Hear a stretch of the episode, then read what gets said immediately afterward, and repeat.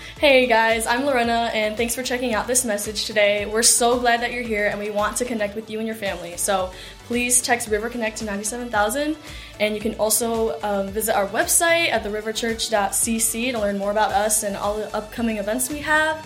And lastly, if you want to give to the River Church today, you can text the amount you want to give to 84321, or you can head to our website and click the Give tab at the top of the page. Uh, thanks again for joining us, and we hope that you enjoy today's message.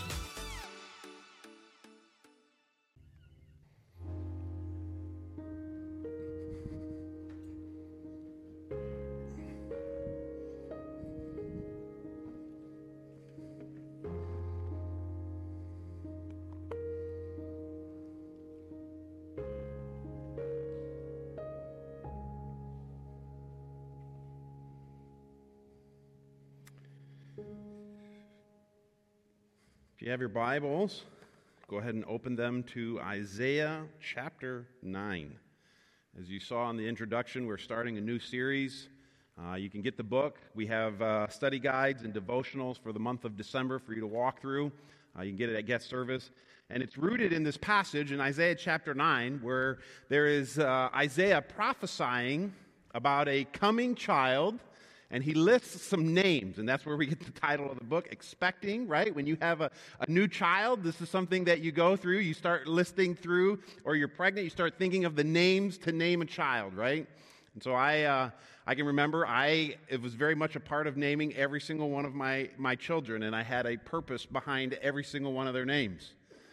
My oldest, her name is Elena, which I looked up somewhere, it means shining light. And so my intention in naming her that was to hope and pray that she would be a shining light for the gospel of Jesus, right? And my middle child, her name's Lola. Now, I don't know, there's a lot of different meanings to the name Lola, but the one that I liked the most, and I can't even, I tried to look it up, figure it out, but when I was looking for names, Lola meant fierce warrior, right? She has red hair. I didn't know she was going to have red hair but it's a fitting title for her. And our hope and our prayer for her name, Lola, Fierce Warrior, was that she would be a fierce warrior for the cause and the purpose and the kingdom of heaven, for the cause of Christ. And Bella, Bella is Isabella, beloved of God, cherished, God is, is, and so she's just this aspect of this joy of the, of the Lord, the joy of the Father. And so when we pick names, right, we, we often have meanings behind them. They're not just random names. Maybe some are. I've heard some more modern names, and I'm like, I have no clue what that means. It's okay. I'm sure there's meaning behind it. But as we get into the book of Isaiah and the, the chapter 9 that we're walking in, Isaiah lists some names of a coming king, a coming servant and has particular meaning behind these names. Now, before we get into the text, I really want to create the context around the book of Isaiah. Isaiah is a, it's a fascinating book as you start to study it. If we're, we're not going to take the whole four or five weeks uh, of, of really diving into Isaiah, but I want to give you a, a 30,000 view picture of the book of Isaiah. Isaiah is, you know, the first couple chapters are him being called into ministry, if you will, and where he is going to serve the Lord. And the condition of the nation of Israel when Isaiah is called is absolutely in shambles. They are a rebellious people. They are in sin. They have rejected every aspect of the promises of God.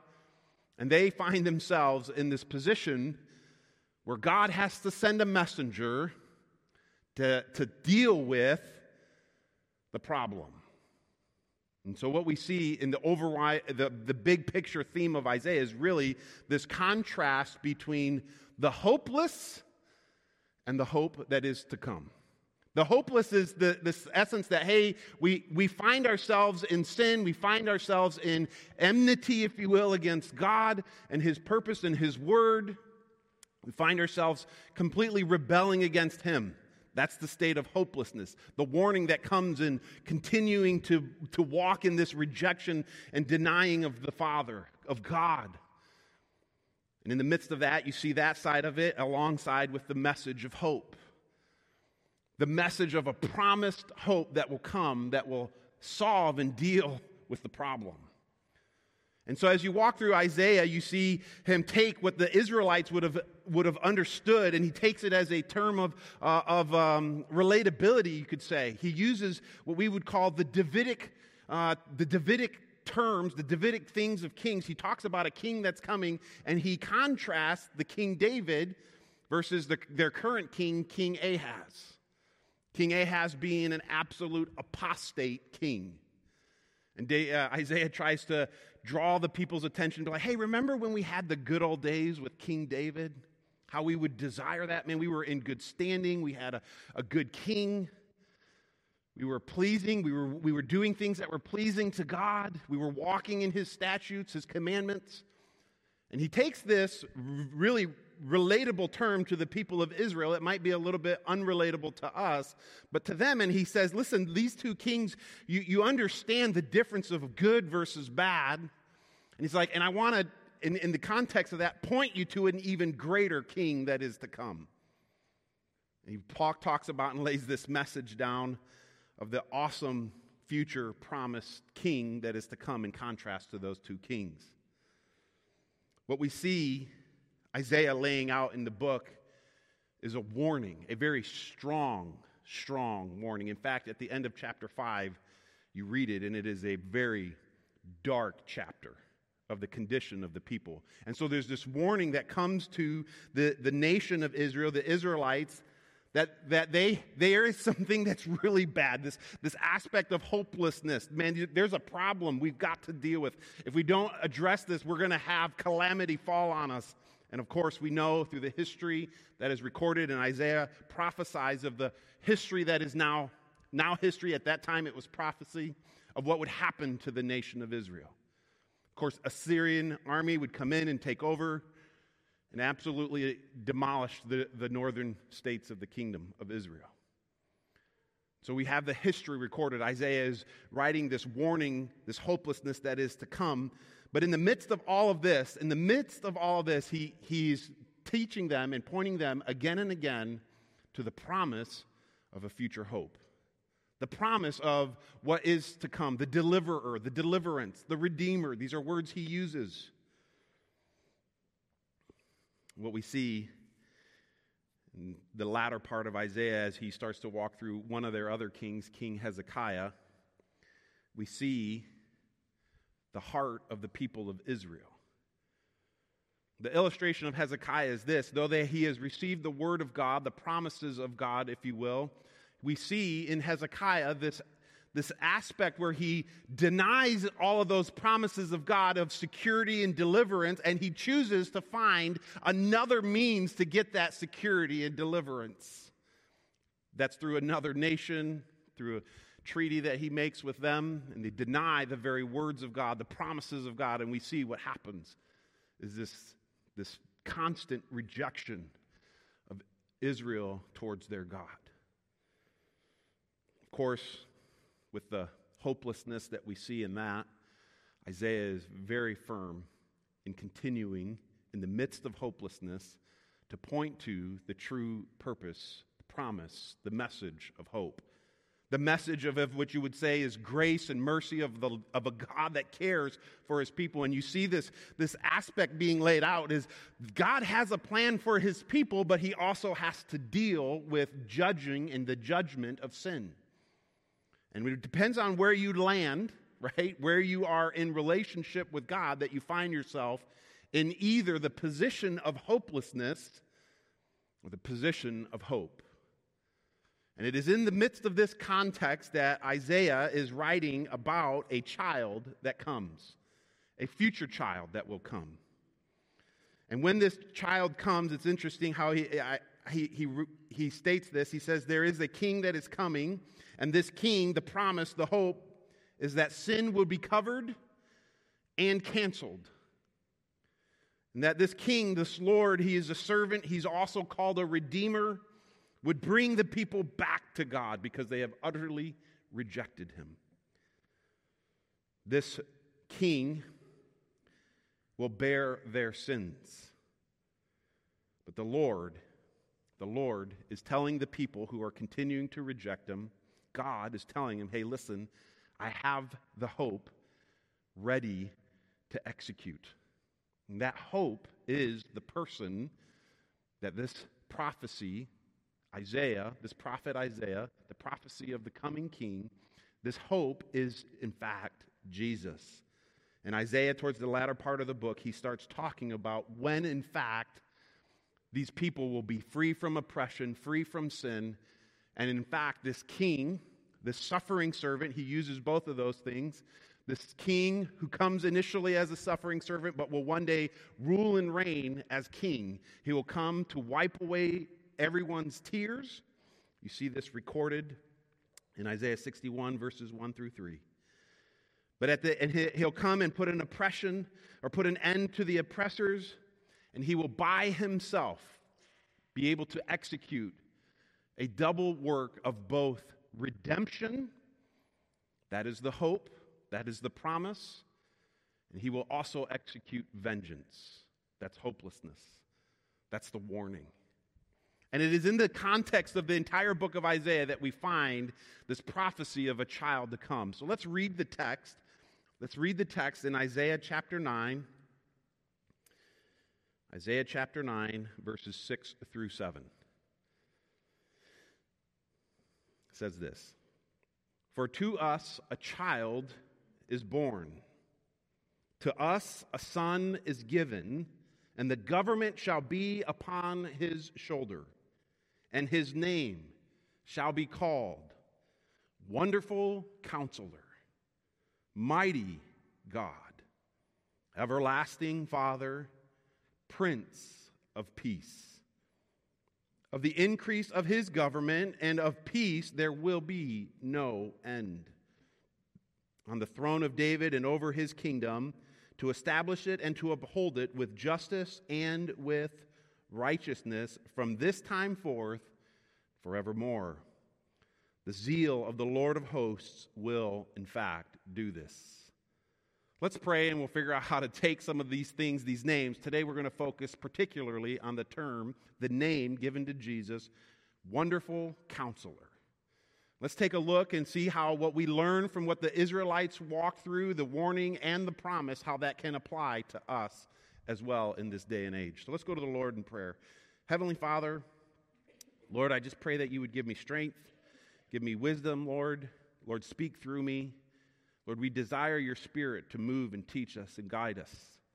Lord, we ask that this would happen this morning in each and every one of our lives. Lord, I don't know all the circumstances or situations that everybody's walking through, but you do. So, Lord, I just pray that through these words of yours recorded from us for us in Isaiah, would be an encouragement and an upliftment to those who need to hear it. To me, I ask this in Jesus' name.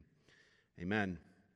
You know, as you walk through the book of Isaiah, it's interesting. I read a commentary, it was Tyndale's Old Testament commentary.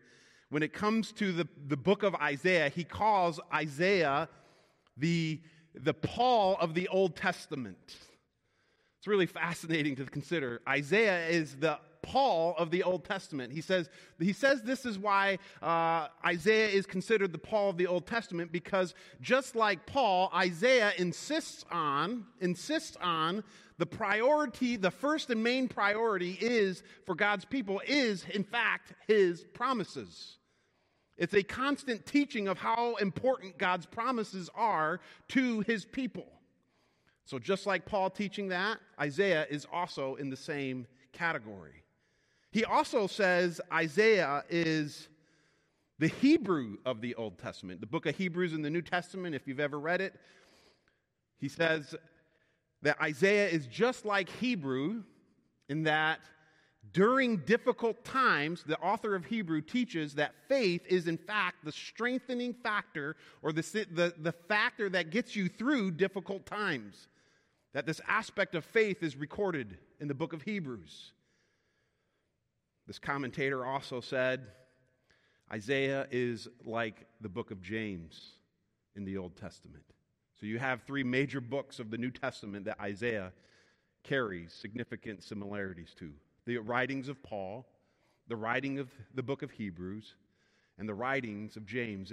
And the reason that the similarity of the book of Isaiah is with James is because James teaches, just like Isaiah teaches, that faith works. And ultimately, that obedience is, in fact, the very best way. And so we see this laid out as we have walked through this and see that, that Isaiah is a significant text in the, in the, the whole scheme of scriptures for us to really understand. Though it is directed towards a nation, the people of Israel, there's a lot of things we can take from that that can apply to us today in this day and age. Let me share some things. We see that Israel was given God's word. And just like today, we as a people have been given God's word. And so Isaiah is laying out what the words of God are as a warning and a, an understanding that is both a warning and a promise, depending on how the nation receives it. And so, just like Israel, we have God's word given to us, and we have the choice to make of whether or not we are going to listen to it or we are going to reject it. The other thing we have in common with Israel is we have, just as Isaiah records, they have been told that they are sinners and they are rebelling against God. We know this as a fact of the human condition today. When we really examine our lives, when we really look at our own selves in reflection to who God is, we all will find ourselves falling short. And we'll find our hearts, if we really truly examine it, as a heart that is in rebellion against God. And just like Israel, we have a very similar aspect of our own hearts and the own condition that we find ourselves in. We are denying, in a sense, our very maker and our creator. And of course, just as Isaiah records, we know the rest of the scripture records that if you continue to reject the Lord, you will find yourself in a state of eternal hopelessness. A rejection of God will lead to a state of eternal hopelessness. But that's not where Isaiah ends. And that's not where we end.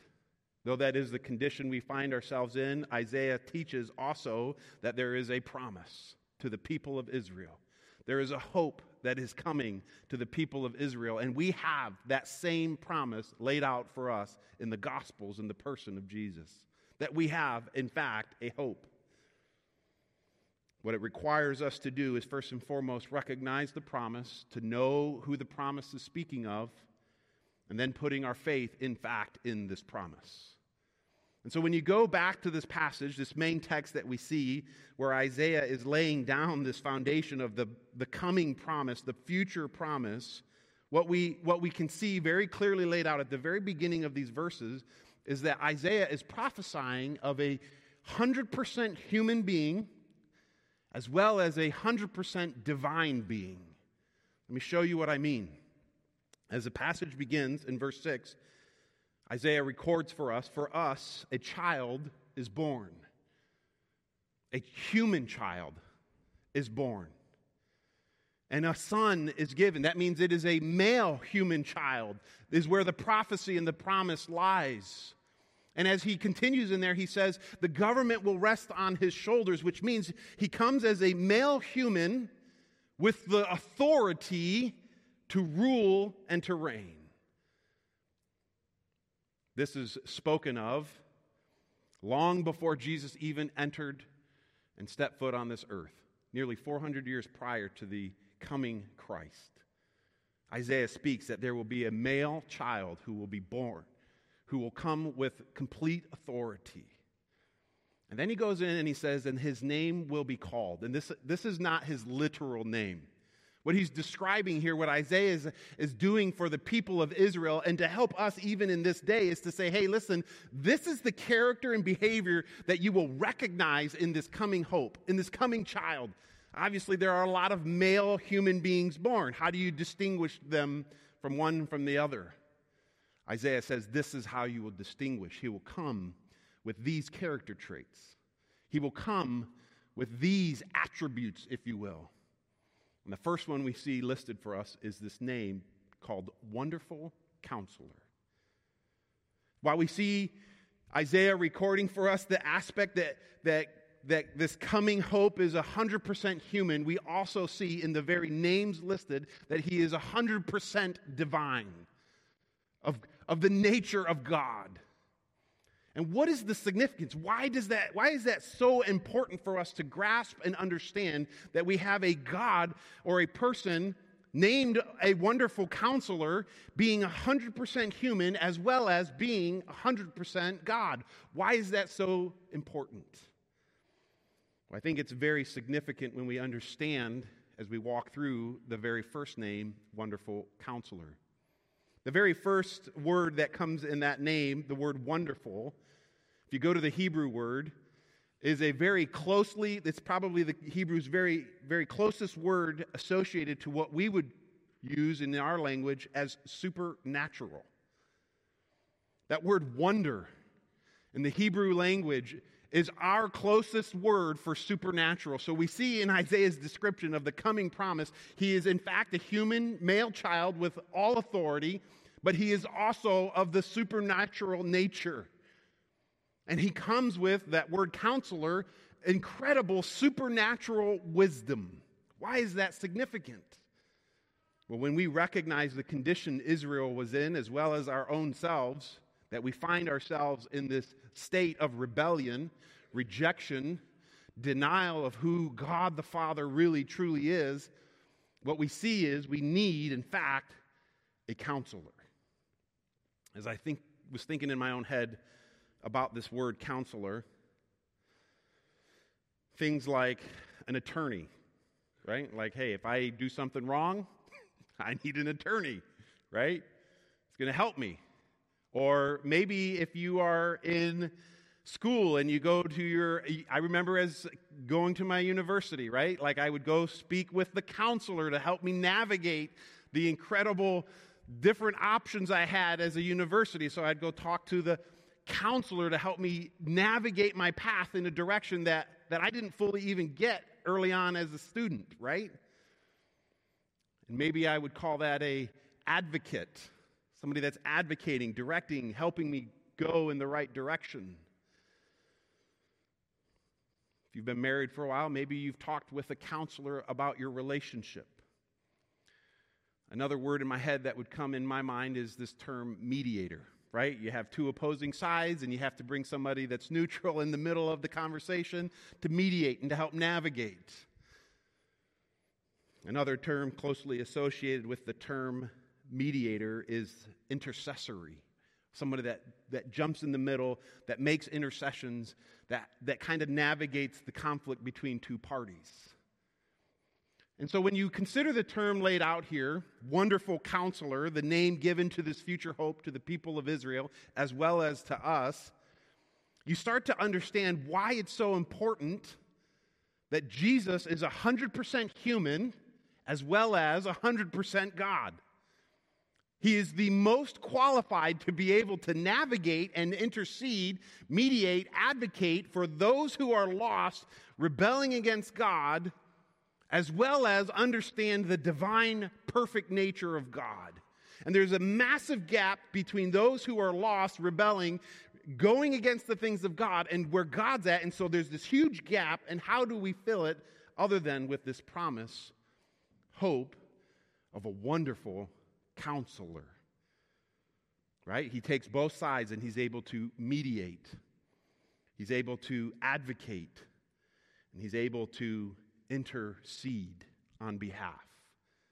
And this is really the foundation. We actually see Isaiah early on in Isaiah chapter 1 referencing this aspect, teaching the people of Israel how important it is to have good counsel. Isaiah chapter 1, verses 26 through 28 says this And I will restore, speaking of the good old days, right? I will restore your judges as they were at the first and your counselors as they were at the beginning.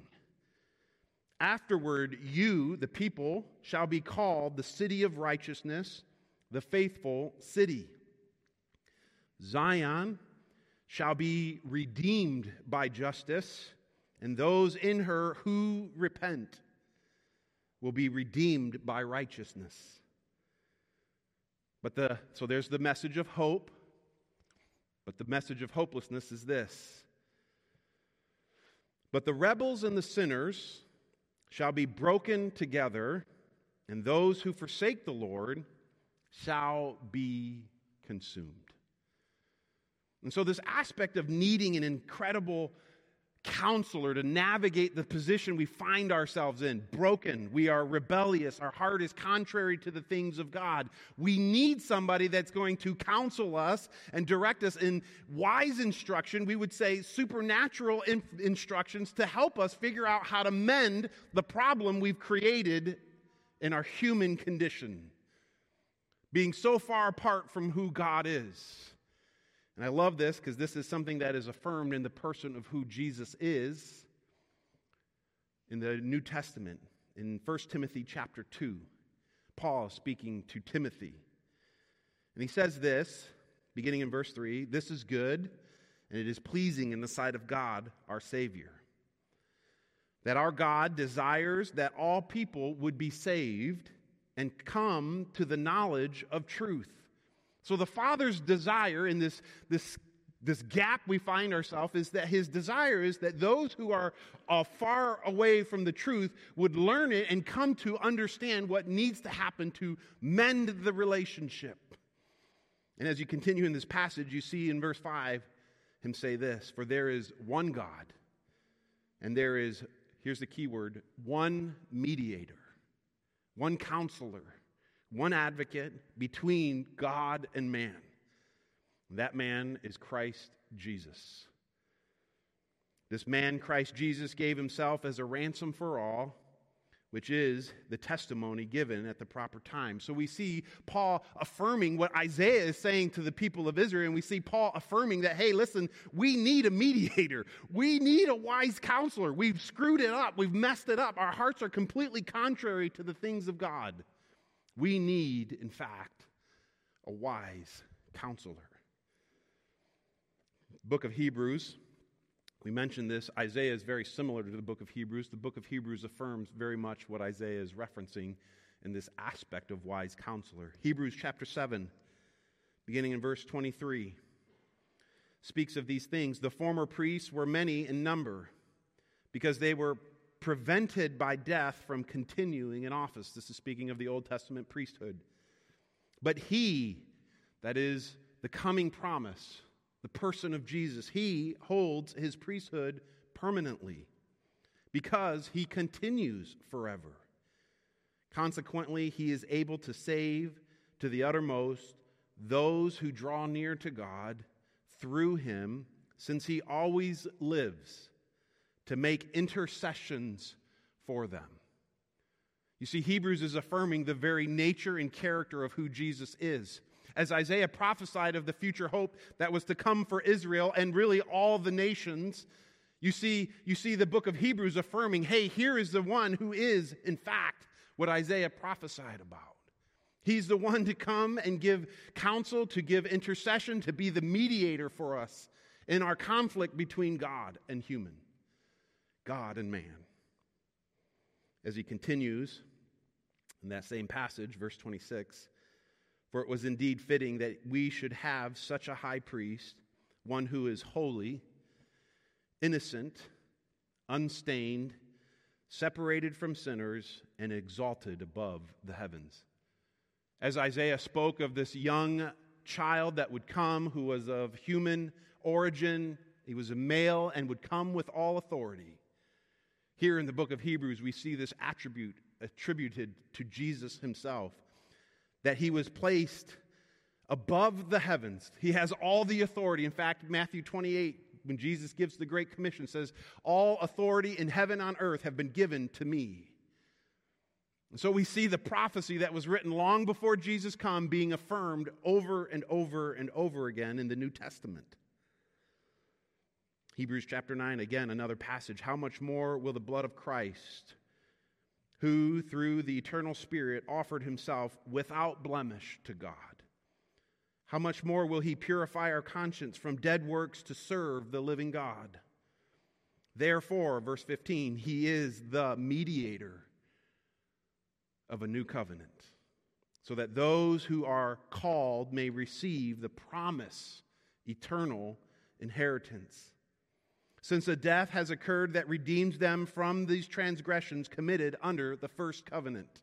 Again, here we are again talking about the, the contrast between the perfection of God and the, the struggles of humanity, that we are sinful beings. And what is the bridge that, that connects those two? It is what Isaiah prophesies is the coming hope of Israel. And for us in the New Testament, it is in fact the promise of the Savior, the person of Jesus. That he, in fact, is the affirmed child that Isaiah prophesied about. He is our wonderful counselor. Hebrews chapter 12. As Hebrews continues, I'll begin in verse 22. But you have come to Mount Zion and to the city of the living God, the heavenly Jerusalem, and to innumerable angels in festal gathering, and to the assembly of the firstborn who are enrolled in heaven, and to God, the judge of all, the one who has all authority, and to the spirits of the righteous made perfect and to Jesus. Again, you see this affirmation of the person of Jesus, the mediator, the counselor, the wonderful counselor, the one who bridges the gap of a new covenant, and to the sprinkled blood that speaks, speaks a better word than the blood of Abel. Verse 25 See that you do not refuse him who is speaking. For if they did not escape when they refused him who warned them on earth, much less will we escape if we reject him who warns us from heaven. You see the similar aspects of Isaiah laid out. Hey, there's a warning, there's something that you have to deal with, there's a problem. We have this issue with God, our creator and our maker, where our heart is rebellious against him. We've rejected him. We've sinned against him. We need somebody to counsel us how to get us back in good standing. We need a mediator. We need an advocate we need somebody to step in between as an intercessor.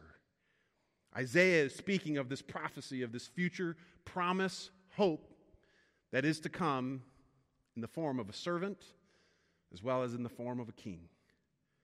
Here we see the New Testament scriptures affirming every aspect of this that Isaiah is prophesying. In fact, when we go to 1 John chapter 2, many different authors affirm this, not just the book of Hebrews. He writes this My little children, I'm writing these things to you so that you may not sin. But if anyone does sin, in other words, if anybody finds themselves in this place of hopelessness, in this position where they are against God, where they have rebelled and they find themselves in this position, guess what? First John gives us and speaks us of the promised message that Isaiah spoke of all the way back 400 years before Jesus came. He says this if we sin and we find ourselves in that position, we have an advocate. We have somebody that is going to step in on our behalf. We have an advocate with the Father Jesus Christ the righteous, the one who is perfect, the one who came in as human form and walked perfect the way God designed it to be the one who is both 100% man as well as 100% God, knows the expectations, standards, and holiness of God as well as the frailty of humanity. He is the perfect mediator, He is the perfect advocate, He is the perfect counselor. Romans chapter 8, verse 33, 34. Who is to condemn? It's a question Paul is asking. He says, Christ Jesus is the one who died. More than that, who was raised, who is at the right hand of God, who comes with all the authority of the Father, just as Isaiah prophesied. And then he says this who indeed is interceding for us. You see, the, the message that is laid out in the book of Isaiah is this promise, hope for the nation of Israel. They found themselves in complete rejection of who God was and is. They denied his promises, they denied his word. I would even say they did went one step further. They did not only deny the word of God, but they denied the very God who spoke the words. Here we see over and over again this aspect of confirmation in the words of Isaiah, the prophecy of Isaiah, as well as in the New Testament. You see, and this is what, what makes us see why it is so important, why we actually need a wonderful counselor. Why, when we look at the, the Old Testament and we see this prophecy of a child that is to come as we walk through this season in Christmas, as we are the time where we celebrate the very birth of Jesus. Why is it so significant? Because we find ourselves, quite frankly, in the same state that the nation of Israel found themselves rebellion, rejection, denial. In fact, as Isaiah says in several of the passages, he kind of describes the heart of the people.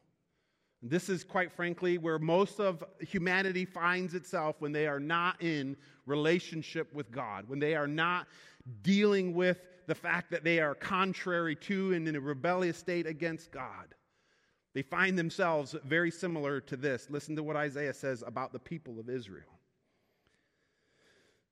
chapter 1, verse 30. For you shall be like an oak whose leaf withers, and like a garden without water. And the strong shall become tender, and his work a spark, and both of them shall be burned together with none to quench them. What is Isaiah saying there? Listen, if you deny the promises of God, you deny his message of hope, and you rely solely on your own strength and in your own work, guess what? It's just going to end up being burned up with nothing to put it out. Useless, hopeless. Again, we see the contrast of the big theme of Isaiah the message of hope and the warning of hopelessness. Isaiah 5 chapter uh, Isaiah chapter 5 verses 11 through 12. Woe to those who rise up early in the morning that they may run after strong drink who tarry late into the evening as wine inflames them. This is not an aspect of condemning alcohol, it's an aspect of condemning the condition of a heart. Because listen what he continues to say. Verse 12, they have lyre and harp, tambourine and flute, and wine at their feasts. But what? But they do not regard the deeds of the Lord, the promises of the Lord, the word of the Lord nor do they see the works of his hand. Isaiah 5 continues, verse 18, and this warning is laid out again. Woe to those who draw iniquity or sin with cords of falsehood, who draw sin as with cart ropes. In other words, what Isaiah is saying is, hey, listen, there's a warning. Listen, don't just be playing with the sin and bringing it around like it's something important you got to have.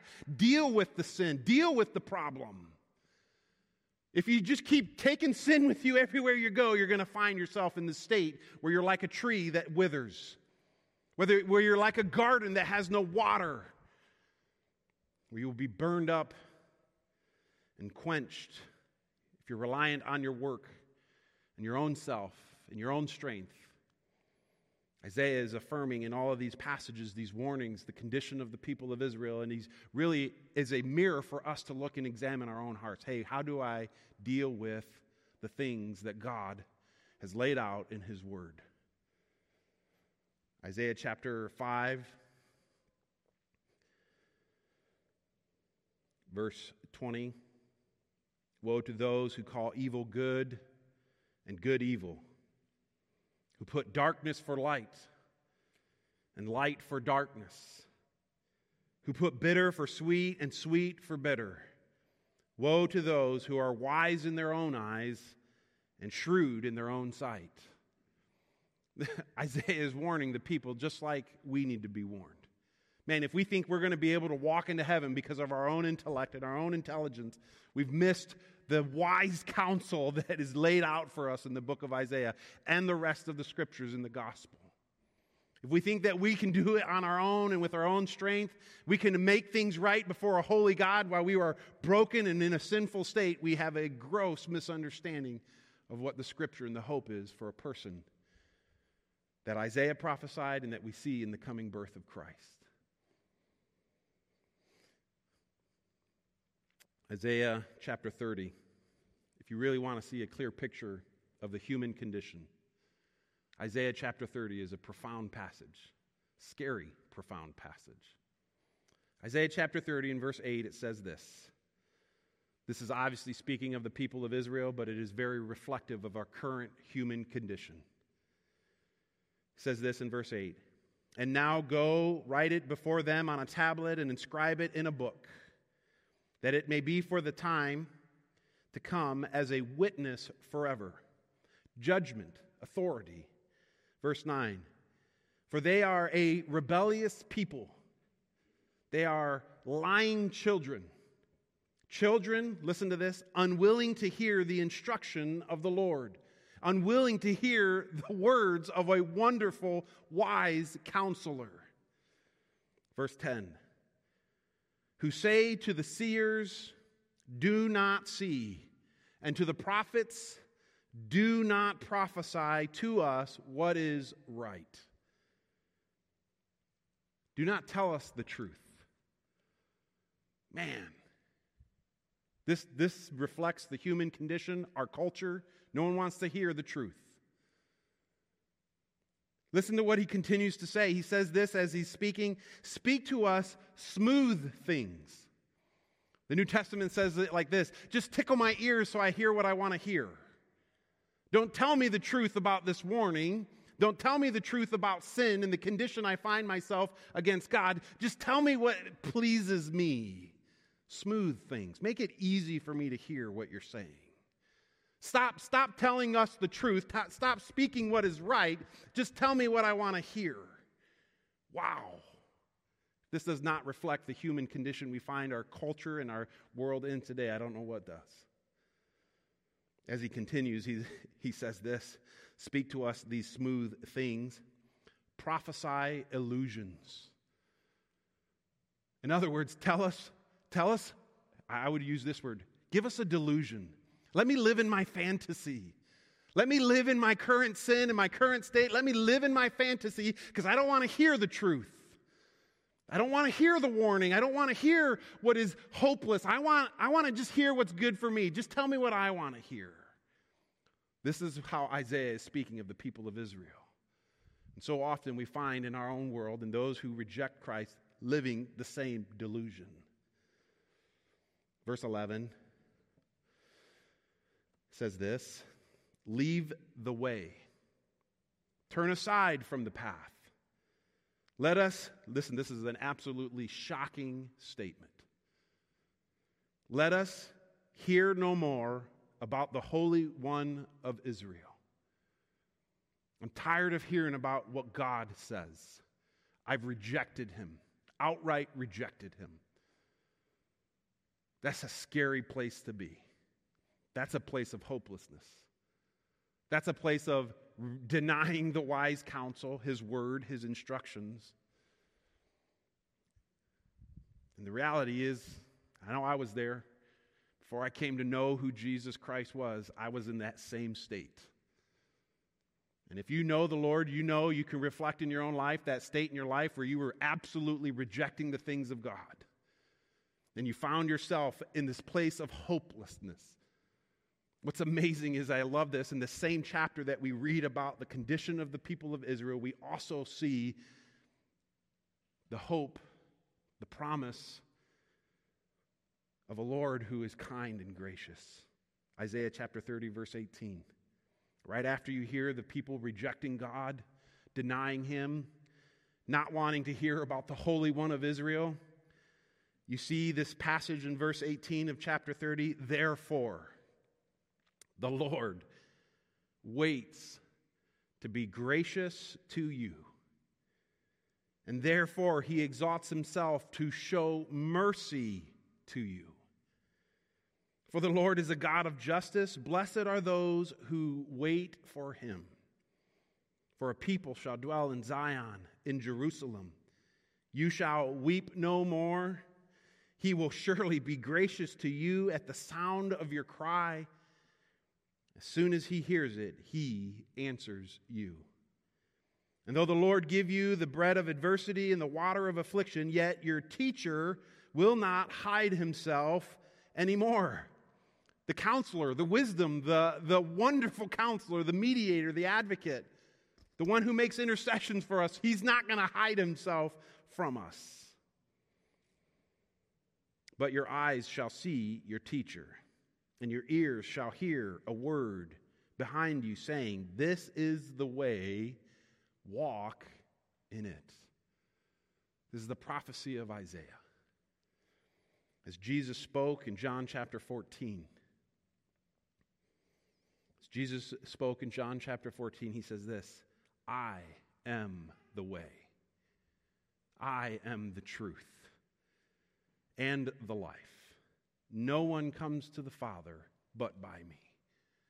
It's profound when you start walking through this prophecy that was written of a promised coming king, a coming servant who would take on this massive problem we have and he would become our wonderful, wonderful counselor, our mediator.